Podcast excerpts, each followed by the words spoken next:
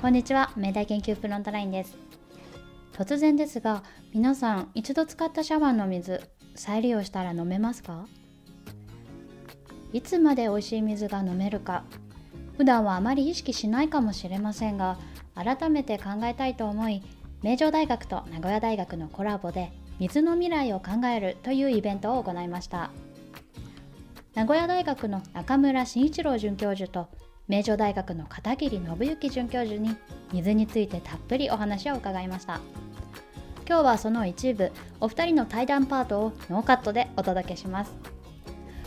お二人のお話は和歌山の水環境落下事故に始まり飲み水の安全性や水インフラ暮らしの未来像として分散型社会の提案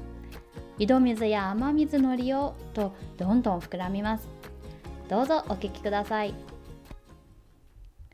最近の僕らの分野の超ホットトピックは何かというと先日和歌山であの水道管が水道橋が途切れて断水になったじゃないですか。そ で、ねそれともう一つこの前関東で地震があって東京の一部で断水が起こったと。であのあの辺は一つ重要なキーワードでじゃあこれから先、まあ、質と量の話に分けてまず考えると、まあ、量の話からするとやっぱりそのコストがどんどんまあ、かさんでいくと、維持管理のコストをかさんでいくと。一方で人口が減ってくると、それだけ水道料金の支払いする量も減ってくるので、収入が減ってくるので、でそうすると、維持管理にかけるお金が足らなくなってくると、まあ、これはもう誰が考えてもそうなんですけど、でそうなってくると、やっぱりその今までその点検ができていたところができなくなるとかですね、まあ、今回の和歌山の例はまだ検証が進んでないので、何が原因か分かんないんですけれども、まあ、一つま考えられるのは、やっぱりそういう老朽化とかに対するあの管理というところを今後どうしなきゃいけないかという示唆が含まれていると思います。で、もう一つ、えっと、今回あまり話ができなかったんですけれども、えっとまあ、当然ながら洪水に対す、洪水とか豪雨に対するその水道施設の安全性も重要なんですけど、もう一つは地震。です。で、やっぱりその地震で耐震化もどんどん今進めてるんですけれども、なかなか追いついてないところがまほとんどなので、じゃあそれをどうするかというのも、やっぱそれもお金がかかる話というので、あの量に関して言うと、非常に僕個人の感想で言うと、あの真剣に考えていかないと、あの僕らの子供の世代とか孫の世代、大変なことになるんじゃないかっていうのが、ちょっとそういう危機感は持ってます。あの和歌山の本当に最近すごく大きな話題になったと思うんですけどああいう場合のリスク管理っていうのはどういうふうに考えられてるんですかね？その1系統しかないっていうことがまあ一旦あそこでダメになってしまったら、ものすごく多くの人にもう甚大な影響が出るっていうことだと思うんですけども、はい、でもやっぱりその費用との関係ってのはやっぱり大きいんですかね？うん大きいと思いますし、やっぱりその、まあ、先ほどお見せしましたけど、1970年代に私たちのインフラの多くは作られていて、うん、まあ、高度成長期で人口がどんどん増えていくから、急いでインフラを作らなきゃいけないと。でそういう時には、やっぱりその大きな一つの缶をボンと作る方がコストも安いし、いっぱい運べるしっていうので、やっぱりその経済成長型のまあ、水道施設、まあ、水道だけじゃないですけど、インフラ整備をやってきたという側面もあると思っていて、じゃあそれが今後人口が減っていったときに、じゃあ一体どういうふうにインフラがあるべきかというところは、あの非常に大きな問題、まあ、課題だと思ってます。で、それで、まあ、なので、その、まあ、徐々にですね、まあ、これはここからなんかディスカッションになりますけれども、やっぱある程度その分散型のやり方、要するに大きなインフラに頼るんじゃなくて、まあ、小さなインフラみたいなものにちょっとずつ置き換えていくってことは、一つの大きな方向性なのかなっていう気はしてますね。小さな、うん、一方で、そのお金を払ってくる人たちがある程度いるっていうところも必要なわけですね。いや、でもなんか日本人って水と空気はただだと思ってるから、思ってる人が多いから。いや、でもそうじゃないよっていうなんかそれは、うんね。うん、あのペットボトルの水だったらお金かけてもいいけれども、そうそうそう。水道水にお金かけたくないっていう意識ですよね。はい。あそういう意見も実は事前にいただいてます。ペットボトルいつから日本人は？初めは抵抗があったはずなのに、うん、普通になっちゃったんだろうっていうような、はい、あの意見もありました。あとはですね、世界の水事情なんかについてもあの質問は結構ありましたね。あの水が飲める国もあれば飲めない国もある。っていうのでそれでやっぱり地形がすごく関わってくるんじゃないかって思うんですけれども何が具体的にはもう具体的に何が違うのかっていうところは、うん、どうですか？えっと、多分、まあ、3つあると思っていて、そのまあ、まず雨の降り方、まあ雨、雨の降る量、でもう一つがあの地形の話、でそれしてもう一つが、えーと、そこをその水をどれだけ活用できるかという技術の話。でなので多分その3つの掛け算でその地域の水の持続可能性みたいなのがある程度説明できると思うんですけど例えば途上国とかでいうと、まあ、水がないで水がないところもともと雨が少ないところもありますよねで、まあ、もちろんその地形的に水が使いづらいっていうところもあるやっぱり一番大きいのは、やっぱりその技術的な、まあ、つまりそこにちゃんとお金をかける、投資できるかどうかっていうのはものすごく大きな課題で、だからよくその ODA とか、そのいわゆる国際援助とかで JICA とかがよくやられている、そのの、まあ、多くのところで、まあ、水道事業とかですね、で水資源開発のやるんですけれども、まあ、それはなぜかっていうと、まあ、今言った3つの要素のうちの1つを解決しようというところ、まあ、意図があるってことですね。でそまあまあ、それがまあ一番その、まあ、なので日本はそれをちゃんと、まあ、これ、まあ、高度成長期以降、もっと言うと明治以降ですね、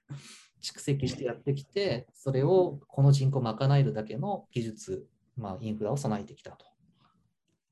山が多くて川が多いっていう、それだけのあの要素では成り立たないっていうところなんですね。ここに人、人、まあ、インフラ、人というものが関わってくるってことですね。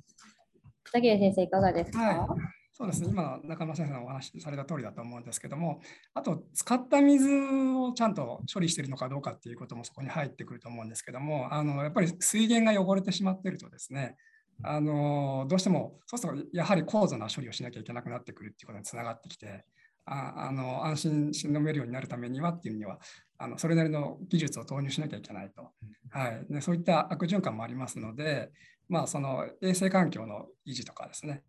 あの今の SDGs の6番とかですと、あのまあ、水とトイレとセットになってると思うんですけども、はい、あの安全な水とそれから、えー、トイレをですねあのちゃんと供給して、え衛生管理もしっかりするというようなところのセットで考えなきゃっていうのが入ってくると思うんですね。はいあの先ほど中村先生のお話の中に水はローカルな資源っていう言葉が、はい、あったと思います。でローカルな資源なのに今あの日本って結構都市集中型の暮らしじゃないですか。なんかここになんかすごく矛盾があるなっていう感じがするんですけども。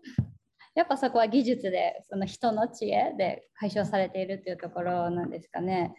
えっと、やっぱりその集中的に住んだ方が効率がいいので、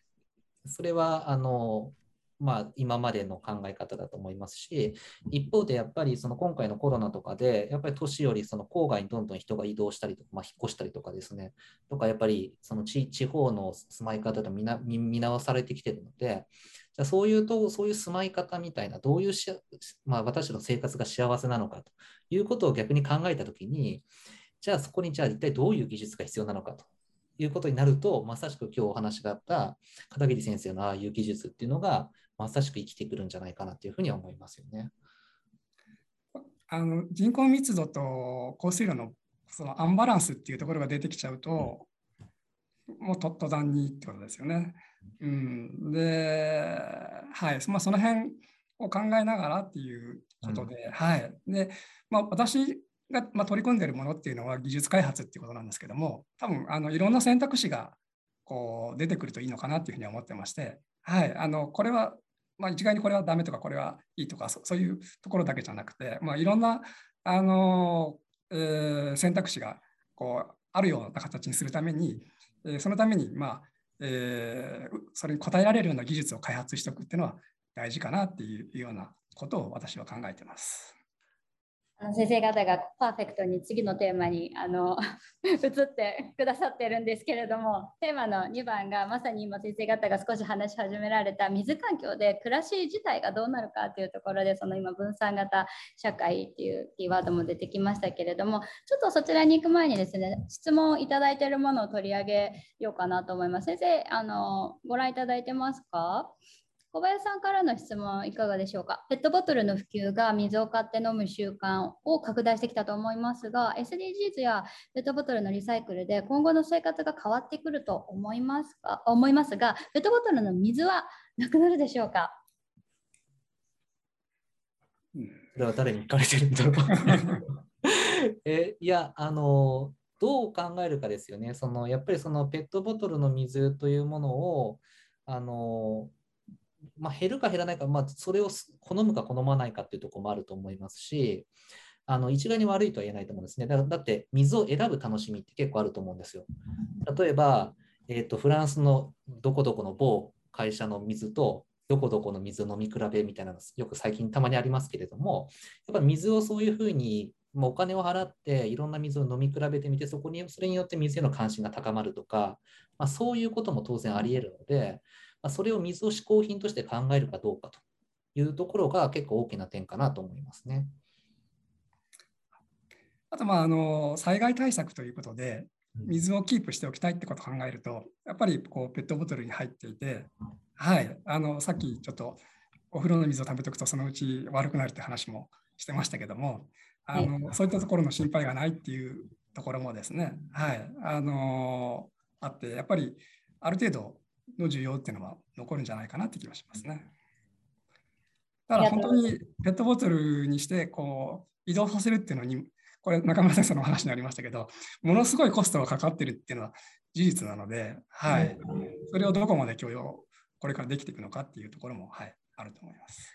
なんかそういうものを日常生活に使うのではなくて特別の時のため災害であったりとか、まあ、私たちの楽しみあの一つの否定っていうふうに利用していく方向になっていくかもしれないっていう感じですね。今全国のお水飲み比べサークルとか聞いたことありますというコメントもいただきました。あのこだわりのあるあの方はこだわるのかもしれません。先生はあの特に好きなお水とかあるんですか？えー、なんかどうですかね。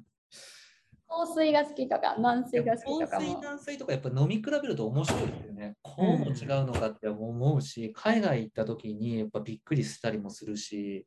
なんかそのやっぱり水のその違いっていうのはあのはいどこが好きとは言いませんが面白いと思います。なんかどういう水が美味しいかって調べてるあののもあるんですよね。えー、はい、ででこういうもの例えばまあ有機物がどれぐらいじゃないといけないとかですね、あんまり入ってるとちょっと苦みを感じるとかですね、先ほどのやっぱり香水、軟水もやっぱりあの好みがありますけども、ちょっと飲みにくいなって感じたりとかですね、はい、そういったところで、でね、はい、なんかお茶を飲む文化とかコーヒーを飲む文化なんかでもやっぱりそれに合う水合わない水をっていうのがあるんじゃないかなっていうのも感じますね。うん、そうですねはいそこでちょっとテーマ2の方なんですけれども先ほど出てきた分散型社会のところについてちょっとお話をしていけたらと思います。あの今日ご参加の皆様分散型社会という言葉はこれまでにあの耳にしたことはあったでしょうか？私は実は今回先生とお話をすることでそんな考え方があるんだっていうふうに思ったんですけれども中村先生がいいのかな？片桐先生がいいのかな？分散型社会のイメージをちょっとあの皆さんに、はい、えまあ、分散型社会ってやっぱりなんか今までってそのやっぱさっきも言いましたけれども、まあ、都市、まあ、これなんか水の話からちょっと離れちゃいますけど、えっと、都都市に住まないといろんなその経済的な利益を得られないっていうのもすごく大きかったと思うんですね。要するにライフスタイルとして何でも東京を介さないと世界とつながらないみたいな。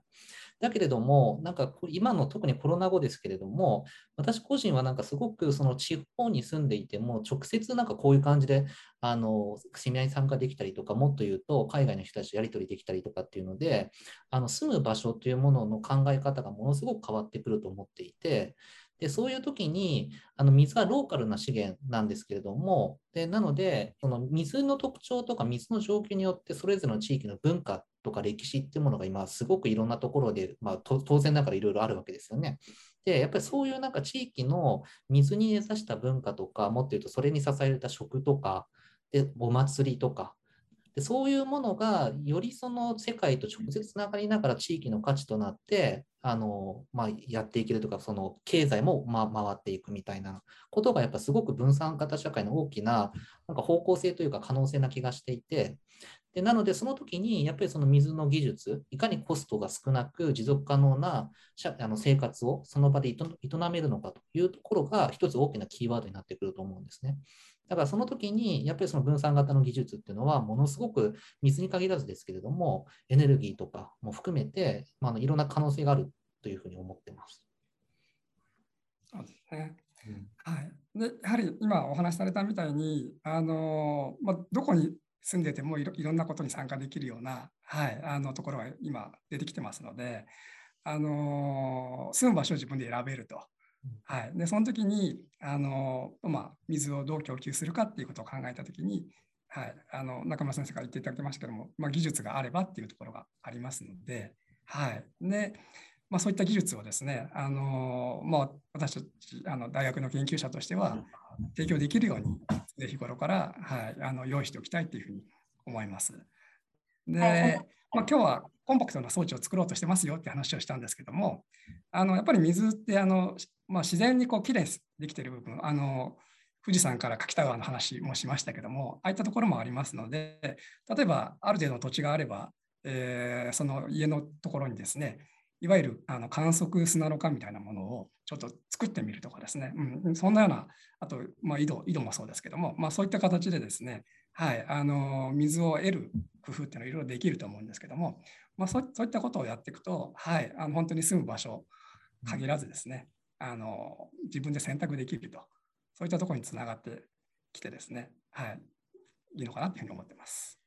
今参加者の方から一軒家を建てられる方に井戸を作ることを勧める、うん、一家に一台一台というか一家に一井戸 みたいなその思想であれば、まあ、顔の近くでなくてもいいっていうことに、はい、うん、なるっていうことなんですね。はい、そうですね。井戸っていうのもあると思いますし、はい。うん、ちょっとあれですかね。でデンマークとかでいうとよく一家に一台こう風水あ風車みたいなのがあってこう電気エネルギーをこうそこで使ってるみたいなこうあるじゃないですか、そういったこう暮らしにこう近いイメージなんですかね今みたいなお話は。そうですね、なんか今宇宙で生活をするっていう、はい、あの構想もすごく今膨らんできていますけれども、はいはい、あのやっぱり水の問題が解決できるとそこはぐっと近づく感じですかね？あの水はどうしても、はい、必要になってきますし、はい、あと、食べ物を作るときにやっぱりあのバーチャルウォーターの話もありましたけど、すごく水使うんですよね。今の日本の水の使い方を見ていると、やっぱり農業で使うのがやっぱり一番多いですし、はい、なのであの、そこともつながってきますから、はい、えそういったことも、はい、考えて、はい、水の、はい、重要性っていうのはそうあると思いますね。あ農業はそんなに水を使っていた農業は水すごい使う使うんですよ。すね、はい、あのこれは中村先生のがお詳しいお話だと思いますけども、あのバーチャルウォーターでこう、ねえー、試算してみると、日本で使っている分ぐらい輸入しちゃってるよっていうことですね。食べ物で、はい、その国で使っている水をこう計算していくと、日本で1年間使う分ぐらいの水をですね、あの輸入しちゃってると。いうような試算も出てますから、はい。で、やっぱり、はい、日本まあ、宇宙だと特に水をですね、食べ物やっぱり必要なんですけども、いかに水を使わないで、えー、栽培できるかとかですね。これやっぱりあの中東とかそういう水がなかなか貴重なところだと、あの農業とセットですね。うん、はい。えーと、水をですね、食べ物を作るときに、えー、どの程度に抑えられるかっていうこともセットで取り組まれていると思いますね。あと家を建てる際はですね、ぜひ雨水利用もぜひ考えていただけるといいと思います。井戸水もいいですけど、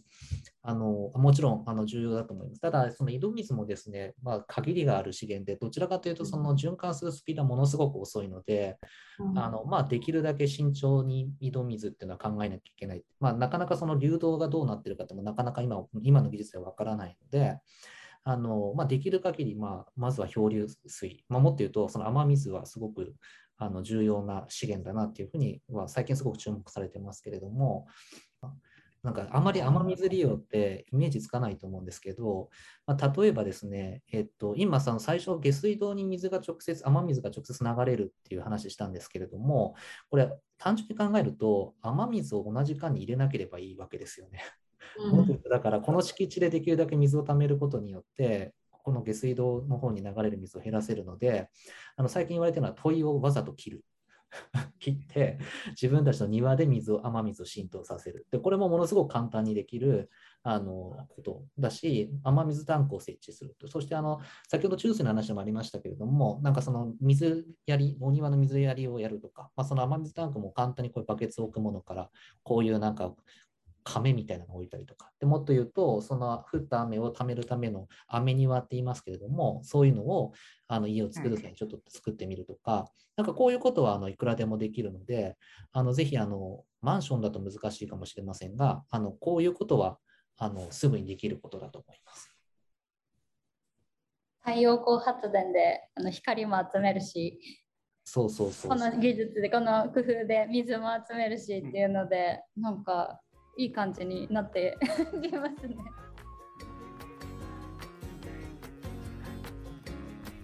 いかがでしたか？実は今日ご紹介した対談の前に中村准教授と片桐准教授にはレクチャー形式で話題提供をいただきましたこちらは明大研究フロントライン YouTube と名城大学のウェブサイトからご覧いただけます概要欄にリンクを貼りますのでぜひチェックしてみてください。